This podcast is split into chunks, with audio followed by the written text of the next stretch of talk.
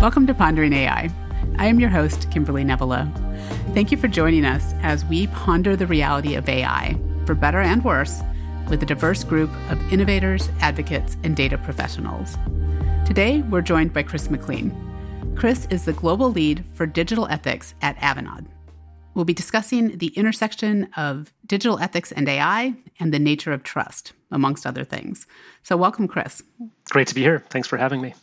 Let's start by giving folks a quick recap of your professional journey through to your current role and studies. Or, in other words, how does one become a digital ethicist? sure, it's a it's a great question I think for people in this space at this time because we all have such a meandering journey. Very few of us I think mm-hmm. went to school for this or have been in this space for a while. I actually started off uh, just over 20 years ago in marketing of all things, and primarily I was doing marketing for uh, small technology startups, uh, mainly in security, privacy, risk management, and compliance. So really from the the get go, helping business and technology executives understand all the kind of risks and harms of technology and I moved from there pretty quickly into market research and then consulting. And at that point, I was at a company called Forrester Research and helped scores of companies build their risk and compliance programs. And a lot of that started to bleed into enterprise risk and corporate compliance. And, and the part of that that fascinated me the most was uh, corporate social responsibility, corporate ethics. Basically, how do companies behave? How do they do the right thing around some of the decisions that they're making? Um, so at the time, I got a master's in business ethics and started to do a lot more research and consulting work around helping companies build ethics programs.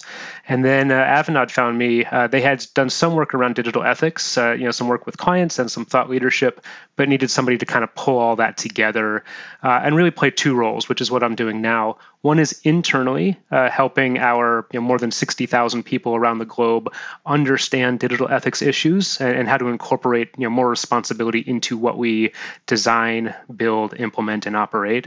And then also externally, I do a lot of consulting and advisory work with our clients around digital ethics. And then another quick aside about a year and a half ago, I started a PhD program in applied ethics, uh, specifically looking at risk and trust relationships. Ah, this is excellent. If there's ever a time to be an ethicist in technology, it, it has to be now. Certainly, we see a ton of articles and speakers talking about the fact that ethics is no longer optional.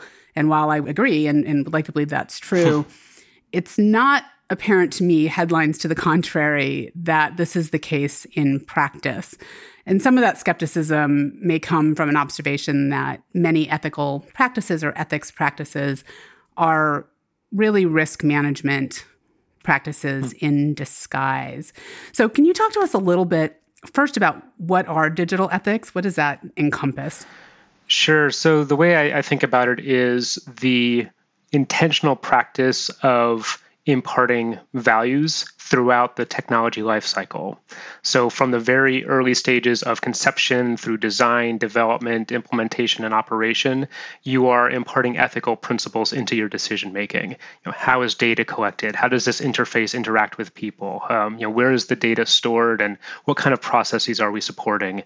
Um, for me, a big part of that is thinking through the impacts on individuals, on society, and on the environment. And once you understand all those potential impacts from the technology, making sure they're as positive as possible. So it's kind of like risk management in, in some ways that we are trying to eliminate the, the harms and, and potential future harms, but we're also aiming for positive ethical outcomes. You know, we're thinking through things like accessibility, inclusivity and diversity, uh, respect for privacy and mental health and well being, and so forth.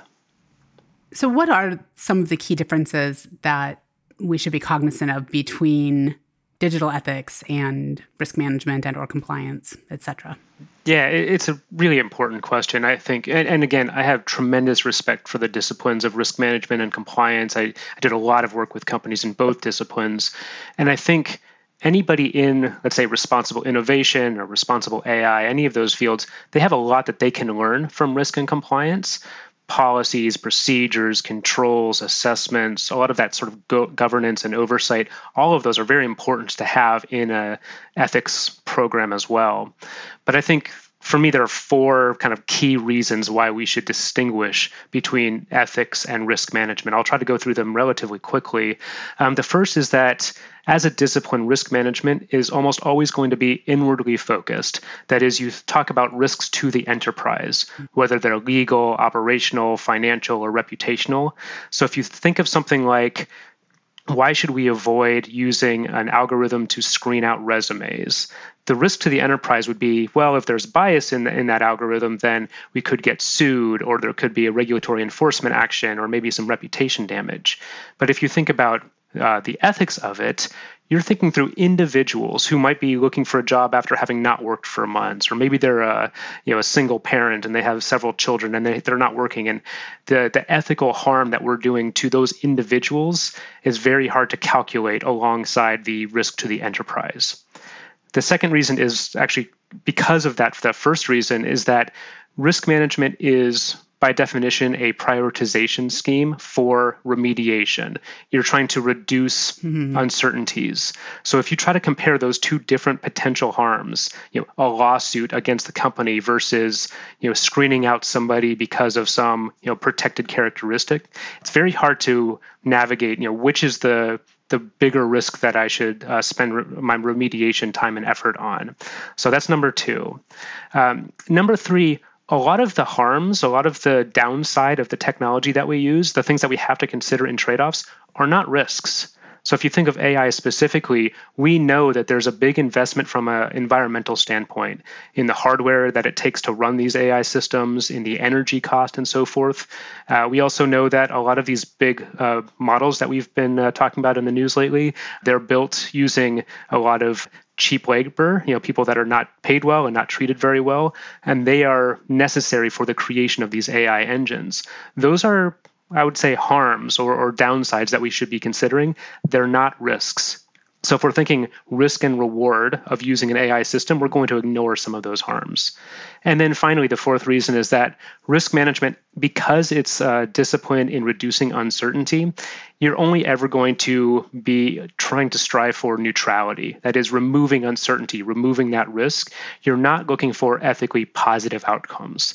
So, if you take, let's say, ChatGPT, if you're a university and you're thinking through an ethical risk assessment, you're thinking, well, it could be used by students who want to cheat.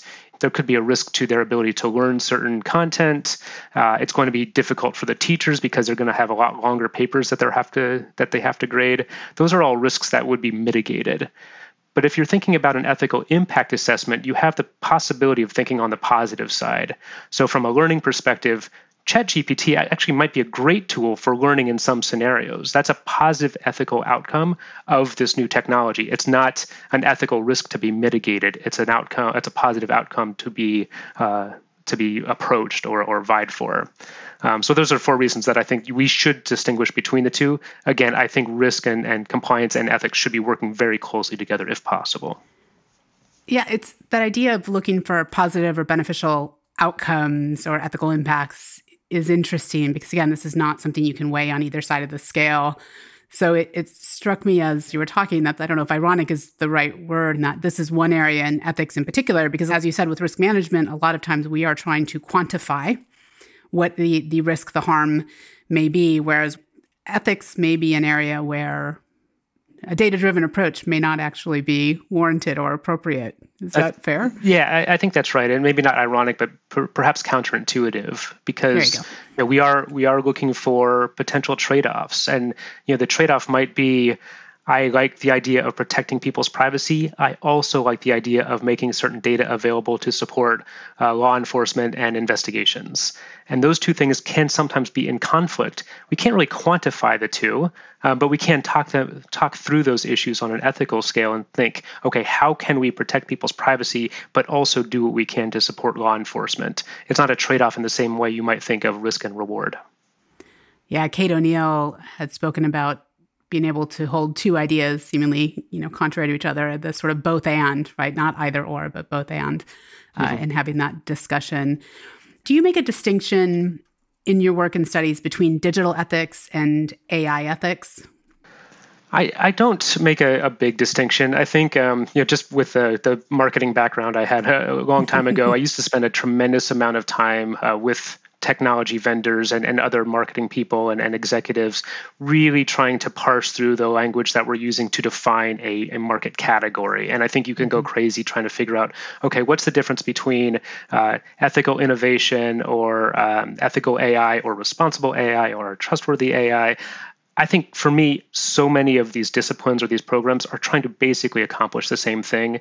Um, for me, my my role is specifically digital ethics, but I also spend most of my time on responsible AI. Uh, so I, I, consider it part of my my jurisdiction to to focus on responsible AI. I'm also doing work around responsible metaverse uh, implementations.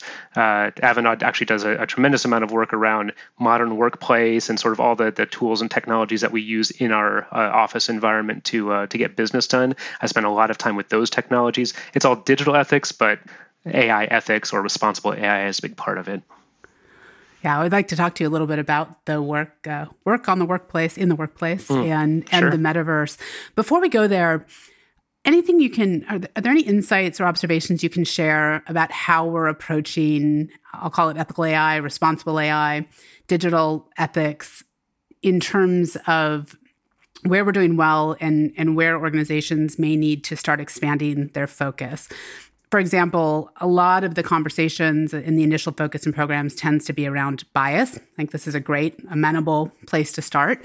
It has the benefit of being somewhat concrete, uh, which is not mm. to say that defining an intended outcome, you know, cue the inevitable disagreements about what is fair uh, mm-hmm. here, but it's certainly not you know an unusual or risque topic anymore and it's it's a worthwhile starting place but what else or, or what might we be overlooking if we're focusing primarily or only on bias in these assessments yeah, it's a really good question. I, I, think, as I mentioned earlier, a lot of my process starts with impact, thinking through what technology are we building and how is it going to be used? How might it affect people? And then specifically, what are the potential ethical impacts of, of that technology or system or process?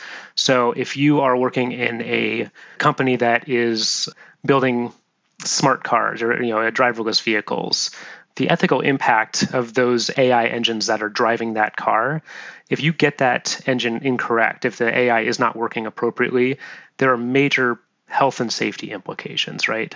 Uh, also, just the space in general has uh, economic and labor force implications. So, if you're thinking through the ethics of driverless vehicles, the impacts are very different than if you are thinking through the ethical implications of, uh, let's say, a, a, chatbot or a resume screening tool. Those will have implications related to you know, fairness or respect or dignity. So if you start from what are we building and what is it hoping to accomplish, what are the ethical impacts, you're going to come up with a whole lot more potential areas of focus rather than just bias. So the digital ethics assessment framework that I built um, actually looks at 30 possible categories of impact. And we look at the domains of individual impacts. So things like privacy, accessibility, inclusivity, mental health, physical health, opportunity, and financial well being. Those are all things that a technology could impact on, a, on an individual scale. We also look at societal impacts. So I mentioned law enforcement. You know, uh, we have technologies that could impact education, healthcare, politics, uh, military, and so forth. And then finally, we look at environmental impacts. So the you know the hardware, the materials used, the energy used, you know, potential impact on pollution or other operational impacts. And then we have a 20 point assessment that's on the tail end of that impact assessment that will look at potential controls. So if we say, okay, we care about fairness as a value, we know that this uh, technology has impacts around things like uh, opportunity and, and health and privacy, then we can use that set of impacts and say, okay, if we care about fairness, how do we make the resume screening process more fair? Or how do we make this chatbot more accessible? So we use the values based on the impacts we've identified, and then the controls as as the back end part of that assessment. So it's it's complicated work, but I would say there's so many frameworks and guidelines out there that are basically just a list of values, fairness. Mm-hmm. Uh, trustworthiness, accountability, transparency, and those are all good to keep in mind, but they don't mean anything unless you can apply them to the impacts that uh, that technology will have. So, what is the reaction to that framework? Because, as you said, it it is complicated. I, do you do you get sort of the deep sigh and the, the subtle backing up, or, or are folks finding ways to do this in a way that you know is manageable and operational? What's what's the general reaction? It's very it's a very fair question. Again, you know, having that background where I've worked a lot with people in security and compliance and risk management, they're very familiar with these very lengthy and complicated frameworks. You know, ISO and COBIT mm-hmm. and you know IEEE and all you know all these kind of standards out there that are that are comprised of a lot of different controls and policies and standards and things like that. But you're absolutely right. In, in the space of responsible tech or responsible AI, um, we generally haven't gotten that far down the road yet. So, for example, I will I will use the this framework as kind of the basis for the work that I'm doing with clients and, and internally. But I've also built tools to make this very accessible for people that don't think about ethics on a day-to-day basis. so, for example, uh, I built uh, using a Microsoft Power App a 12 question survey and it's very easy kind of straightforward yes or no that helps to triage a project based on its uh, baseline characteristics. So is there or is there not uh, personally identifiable information as part of this project? Yes or no? You know is there a user interface? Will people be interacting with this system? You know so we provide this app so people can very quickly go down this list of questions and say yes we're doing this. No we're not doing this. So from my standpoint it helps them kind of uh, I guess it helps alleviate a lot of their potential concerns to say, okay, we don't have to worry about privacy with this mm-hmm. project. We do have to worry about health and safety concerns. And it also helps provide information for me about whether or not I need to get involved with that project or the degree to which you know our, our digital ethics processes have to be, be part of this particular engagement. So so yes, the the, the detailed framework is, is quite lengthy and complex, but uh, we're doing everything we can to make it accessible and make other kind of tools and processes accessible for the people that are you know having to to code every day or people that are doing data science work on a day-to-day basis. Yeah, and such an important point there, which is not all domains or aspects that you could look at in the comprehensive framework are going to apply to any one mm. application. So I like this idea of mm-hmm really pinpointing from principle to to practice. And we'll we'll provide a link in the show notes to that framework.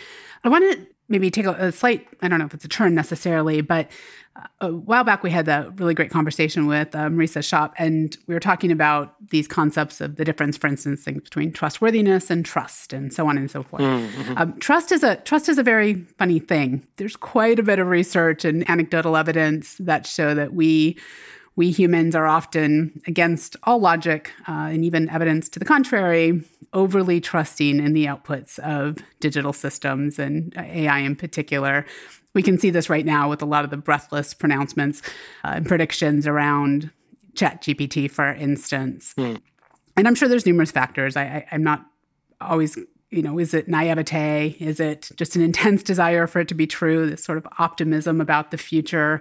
You know, it's exciting. Is it magical thinking? Is it is it other?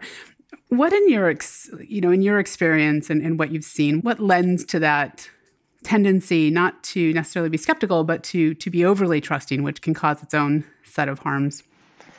Yeah, as I mentioned, I'm, I'm currently doing my, my PhD research uh, on trust specifically. So uh, yeah, I, I, think about this quite a bit, and uh, we could we could talk for hours about the topic. it's it's tremendously fascinating, and, and there is a lot of research out there. Um, for me, the I think the easiest and probably the most accurate way to think about trust is that it's a stance that some entity is a good steward of some power. So if mm-hmm. I trust a driverless vehicle, or if I trust a, let's say, a corporation to manage my finances, or if I trust my neighbor to watch my house, I'm basically putting some power or maybe acquiescing some power into their hands because I deem them to be worthy of that power. So if I think about trust in case of a let's say an AI system or a technology system, I'm saying I'm okay with this system doing a certain job for me, putting potentially me at, at risk, but also potentially other people at risk. And uh, that power could be you know beneficial for, for me, could be beneficial for other people. But I'm saying there's there are a lot of different ways that I might come up about that stance, come by that stance. I might have a deep emotional connection with a, a certain individual who built the system, or you know, I trust this corporation because I've worked with them a lot. I know that they, or at least I feel that what they are doing is, is going to align to my expectations and values. But whatever it is that causes me to have that stance, I'm basically coming to a conclusion to say it's okay that this system or this corporation has a certain power. And I think uh, the the thing for me that I get nervous about, and really what, what a big part of my focus is in the research, is that uh, so much of the discourse on trust is uh, related to interpersonal trust. Right? Mm-hmm. I trust my phone. I trust this this news article or this news outlet. And for me, I, have been thinking in terms of uh, more like extra personal trust, something beyond interpersonal trust, which is if I make a decision or I take a stance that some entity is worthy of some power, it doesn't just affect me. There are a lot of other people that could be put at risk based on my decision or my or my stance.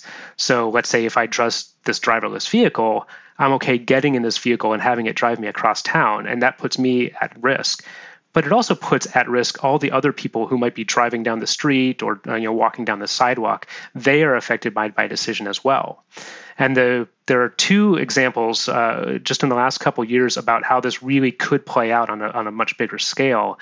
One is with the uh, Michigan Unemployment Office, and one is with the Dutch Tax Authority, where these government agencies decided here is a company that will build us this sort of algorithm, this set of algorithms to identify fraud in the people that are requesting this kind of government service. You know, one for unemployment insurance and one for, uh, I think, child credit for the tax authority. And in both cases, this set of algorithms, this AI system, misidentified tens of thousands of individuals as fraudulent. So it cut off payments, it enforced fines, it cut off other services, and you know the implications, if you read into this, uh, are, are quite drastic for a lot of the families. I mean, this this is the kind of thing that tears families apart and, and potentially worse. And so this idea that an individual or a small number of individuals at these authorities trusted an AI system. They have that sort of interpersonal trust that says, you know, I don't think I'm going to get fired over this decision. I think this, you know, this company is pretty good. They're going to build me a good system. They have some personal risk related to that decision. But my guess is they did not do an assessment of all the sort of various risks that they are imposing on these tens of thousands of individuals that were misidentified as fraudulent. And that kind of I guess, expansive view of trust decisions, I think is tremendously important. There's all kinds of implications that I don't think fit into our current schematics for trust. Mm-hmm. And would it be fair to say that part of the problem too is sometimes as creators of these systems, or even as how the systems themselves provide an outcome or an answer or a suggestion, it, they're done very, I think you've said, an authoritative tone. Mm mm-hmm. or with the high degree of confidence, either implied or inferred in how something is presented. Is that adding to the confusion? Yeah, I, I, think so. I mean, that that is uh, largely a, a, desire by the creators of, of AI systems, right? There's there's the Turing test, and people are trying to build something that's going to sound like it's human and have a kind of authority and uh, I guess interpersonal confidence of of a human, right? So it's I think a lot of it is on purpose. It's it's meant to sound authoritative and and have that kind of deep expertise behind mm-hmm. it. And I do think, and, and, sort of another concept of trust is that it flows back and forth. It it increases and decreases. It's not like a one time thing that you can say yes, I trust, and that's it for for my lifetime. There are ways to reevaluate trust or monitor performance to mm-hmm. determine should I still have trust in this system. So if you let's say decide okay this system's great i think it, it deserves some power I, I don't mind if it runs this process for me i'm still going to monitor the outcome i'm still going to look at see is it really uh, providing the, the performance that I was expecting? It sounds like it has the authority and the expertise to do this kind of thing, but if I take my my actual experts, my human experts, and watch over the result of this analysis, we're going to identify maybe some places where this machine is not working as well as it's intended, and my trust level is going to be reduced a bit. So I'm going to have more monitoring and oversight. Maybe I'm going to have that human in the loop that might override some of those decisions. So this, you know, this sort of, you know, interplay of trust, I think should help determine, you know, again, what level of trust we have, and, and that will dictate the level of oversight, the level of involvement, and, and, and the risk that we're willing to take based on the decisions made by these machines. You've written about the interplay between what I believe you termed digital makers and digital mm. takers. And a lot of what we focus on is how can we organizationally look at practices and processes to ensure that the makers, uh, the organizations and, and the teams uh, of these systems are stepping up to their responsibility. But in reading some of your work, it, it was really important, I thought, to underscore the need for us to level up as individuals as well or at least that's what i took from it. I don't know if that was that was what was in, intended. And that requires an increased level of uh, what again another term i haven't necessarily seen in this context of digital intelligence. Can you talk a little hmm. bit about the the thinking behind the the makers and the takers and what we may need to do from an individual standpoint especially for folks who might be consuming some of these systems or, or applications and not be in tech and, and not be thinking about these things more broadly yeah, it's, it's, I think it's a, it's a really great topic. I, I, will give credit to my colleague Eunice Treme, who actually came up with the idea of that, uh, yeah, the digital makers and takers. Uh, she's a, a great uh, consultant in our modern workplace line of business. Um, yeah, the idea is that really whatever your your role is you might be a designer you might be a software engineer a data scientist um, but also you're a user and you're um, maybe you help influence technology decisions. You know maybe you're in procurement or finance or hr in any of these roles we all have a part to play in making the digital universe or the digital ecosystem. Mm-hmm. so certainly as an individual who's designing developing implementing or operating these technologies you can make decisions on a day-to-day basis to consider your impacts and and think through okay how can we improve these impacts you know, reduce the negatives you know aim for the positives and so forth but even as what we might consider a digital taker, someone that's using these systems or, or maybe influencing these purchase decisions, uh, you can also influence the digital ecosystem. So let's say, you know, as a consumer, you think it's a really good idea to have one of those connected doorbell cameras. You're getting benefit, you know, as a sort of taker, right?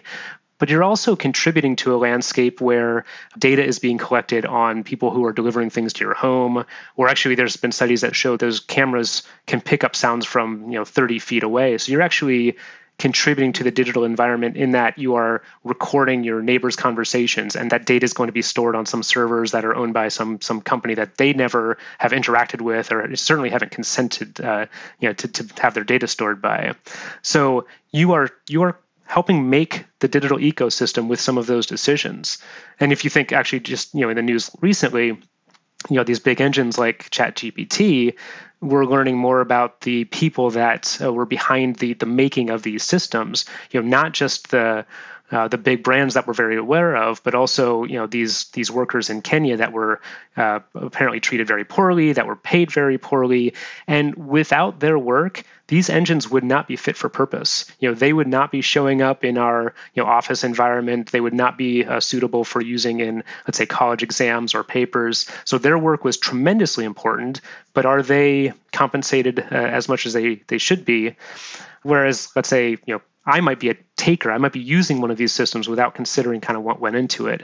And the last thing I'll say there is that if you are influencing these purchase decisions or use decisions, if, if you are working at a large organization, people in procurement have a tremendous ability to influence uh, the, the vendors uh, that, that are trying to sell into their companies. So asking simple questions like, how do you make sure the people that are contributing to this technology are fairly compensated, fairly treated? Uh, you know, we have all kinds of, you know, third-party uh, audit standards and, and guidelines that you can easily fit some of these questions into. And big companies do this all the time. I would say if you are part of that process, there's uh, there's a whole lot you could do to expand the conversation about uh, responsible uh, innovation and, and responsible tech. Mm-hmm. Now, what about you'd mentioned uh, we could go down a long conversation on, on all of those aspects, but you mentioned the folks, for instance, who are inadvertently picked up on, on the ring camera, right? And, and hmm. uh, doing that, or are starting maybe to use something like ChatGPT. You do a lot of work in work in the workplace. It's an odd turn of mm-hmm. phrase. And there are certainly aspects of this where folks can feel like they are and sometimes really are just the object of the or the subject of the system and, and don't necessarily have you know a lot of agency and if we look at some of the trends right now to you know and i would call it surveillance and i'm not just talking about sort of cameras here but if, if we think about the digital and the data footprint that we're putting in but in the workplace today to really monitor at a really detailed level what people are doing, how they're working. I'll just call it employee surveillance in general, right? And there's sort of this relentless push for productivity and efficiency that it's not at all clear is going to lead to the outcomes a business would like because what, what can be seen and what can be you know measured or captured from data may not actually ultimately be you know what's important and what matters so how do we navigate you know this kind of circumstance so you know let's look at the the case of you know surveillance or monitoring for purportedly performance purposes in the workplace yeah yeah it's it's a tough question a very complex landscape for me, the distinction between monitoring and surveillance, surveillance usually has a connotation of suspicion, right? You are surveilling people that you think are going to be acting inappropriately. Monitoring in the workplace, I think, has very legitimate uh, use cases. We have monitoring all the time for protecting corporate or employee or customer assets. You think of uh, you know, secure information security, right? Trying to monitor who's accessing certain systems and why. You know, are mm-hmm. people downloading massive files over the weekend from the CRM system? You know, that that kind of monitoring I think is very important for risk management purposes. I think the tougher argument would be that the kind of monitoring I think you're talking about, where it's looking at uh, employees' behavior, you know how many emails are they sending who are they chatting with e- even there have been use cases that have been either tried or, or hinted at that are looking at your face during a meeting and saying are you happy or sad or upset or impatient during this meeting? And I, I have a really hard time trying to articulate a use case that doesn't feel like suspicion you know coming from the mm-hmm. employee mm-hmm. right that that if i'm being watched all day and and the number of emails and the number of files and and, and what my what my eyes are doing during the day if all of those things are being tracked i i am going to feel like i am a suspect right that at any point the company's going to say we don't think you're doing the right thing and so I would say that there probably are use cases where employee monitoring is going to be helpful for the employee where if it's from a performance perspective you know maybe you are looking at your let's say customer relationship or customer service team and you realize that after about three hours being on the clock they start to have a little bit of a low maybe we need a, a new policy that says we should have them take a break every two and a half hours. That's a mm-hmm. legitimate use case a, a good outcome. It requires some monitoring. But even in that case, I would say it's important to be very transparent about what data you are collecting and aggregating, how it's being aggregated, uh, who's using it, who's accessing it. I always think of privacy in, in sort of three different categories. One is data collection, one is data control, and one is data use. So, like, let's just take that one use case. You want to look at data collection, what data is controlled and how. Data control, who's going to see that data? How is it stored, accessed, secured? Do the employees have access? Can they see it? And then data use is it being used to improve policies to improve let's say work-life balance or you know the number of rest breaks which could uh, contribute to mental health and well-being?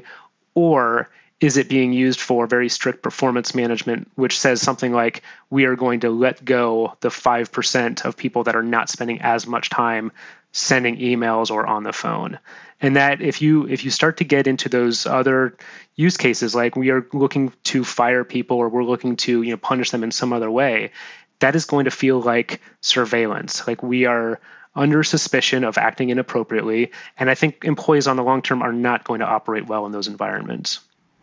Yeah i suppose that ties back to your previous point which is ensuring that when we're looking at the systems, and maybe this is where ethics again comes in outside of compliance or risk management or performance management, mm. which is looking for you know what you called ethically positive or mutually beneficial aspects of systems and making sure that that actually exists for something that we're going to deploy. Absolutely, yeah. So so much of it comes down to intention. Yeah, for sure. Now you are doing some work today around the metaverse. And I'd love to have uh, just a short chat about that before we let you go here today. I think this is a really interesting case study, or perhaps better stated, an experiment in progress, because the metaverse, right, is by digital design a maximally I'm going to use surveilled, but monitored ecosystem. It's entirely encapsulated. All of your actions are are there in in a digitized form to be you know seen and, and analyzed so it's an interesting proving ground in some ways i think for these concepts around providing true agency managing privacy, this idea of, you know, mutual beneficence or or ethically positive outcomes, which I love. I might start using that. Mm. Uh, fair warning. so, how are you seeing the metaverse being instantiated in the corporate or business world first, and then maybe we can talk a little bit about some of the you know ethical risks and issues your clients and workers are grappling with as a result. Yeah certainly very interesting times. I i think there are ways to use metaverse type environments or experiences again in, in ethically positive ways. I see all kinds of really interesting uh, cases where let's say uh, an individual has a health challenge, they are having a tough time getting in person treatment, they can at least get into a virtual environment with a physician or a doctor. They can talk through some of their symptoms, you know, creating that sort of a relationship or establishing a relationship that they can trust this doctor and they can um, maybe get better health treatment because of that. Or, or one of the, the best cases I've seen is. Um, or at least uh, you know hypothetical cases would be let's say a, a child is sick uh, maybe they're in the hospital bed but their favorite band is in town and they want to attend a concert with their friends and they can do so in a metaverse environment where in real life it would be a, a major challenge. So i think if we think through what the what the metaverse could mean for some people. There are great benefits around accessibility. You know, giving people with mobility challenges greater access to in-person uh, services, whether let's say financial or healthcare great use case, right? So I think if we think through how we are using these kind of environments and experiences, I think there's a lot of good that can come out of it. I will say we know for sure that there are current trade-offs. A lot of them are environmental cost, you know, the amount of energy it mm-hmm. takes to support these environments, and and simply the hardware, uh, some of which is going to be obsolete uh, in, in, a year or two and has has to be thrown away. So we should be very practical about some of these trade-offs but think through you know the, some of the benefits of being able to see somebody in a virtual environment from a customer service from a patient perspective from a mobility perspective there are all kinds of benefits that i think we should be thinking through. And then once we have those use cases that we're pursuing that's when we start to talk about impact. And we can say okay what is appropriate with regard to collecting private data right? If you think through the cases where we've seen social media on social media, the amount of data that's collected, not just on our, our mm-hmm. sort of PII, our standard, you know, personally identifiable information, but our behavior, our attitudes, who our friends are, who we interact with, maybe some of that data being used for political purposes, that's scary enough. But then if you think like in a metaverse environment where something is watching your your facial expressions, you know, where your eye is lingering, you know, how much better are marketers going to be at helping really create advertising that's very, very effective for an individual based on where their eye lingers in a commercial setting. So there's so much more possibility to abuse private data. Uh, there's there's an expansion of what it even means to have private data, right? What what constitutes private data is going to be much much bigger in a metaverse environment. So yeah, all kinds of potential performance and, and certainly ethical issues to think through there. I think it's really, really interesting. We do have customers that are moving you know, in, in that direction, and uh, we're working with them uh, uh, on some of those decisions. Um, still early on in a lot of cases, but there's so much to, to go through. It's really fascinating work. Yeah, and over the years, we've thought about the idea of personally identifiable or just sensitive information. It does seem that more and more we tend to think about that as as attributes, right? You know, where do I live? Where do I go? But I think that mm. the information that we are deriving about you, so the analytically derived information, is in fact a lot more sensitive and, you know, potentially private than anything you might know about just point places where I show up, you know, in my car versus when and where I do that or, or who I talk about. So I'm looking forward to us finally expanding our definition of, of what should be considered private, sensitive, personal moving forward. Yeah, absolutely. So before we we let you go, I, I, I love this idea of again trying to always orient around an ethically positive perspective or trajectory. But it's certainly easy for those those things to run aground or run afoul of our our uh, you know day to day processes and practices. So, what advice or, or you know practical actions do you or would you leave with folks, perhaps in the corporate realm? And then would that be any different for folks working in, in public spaces?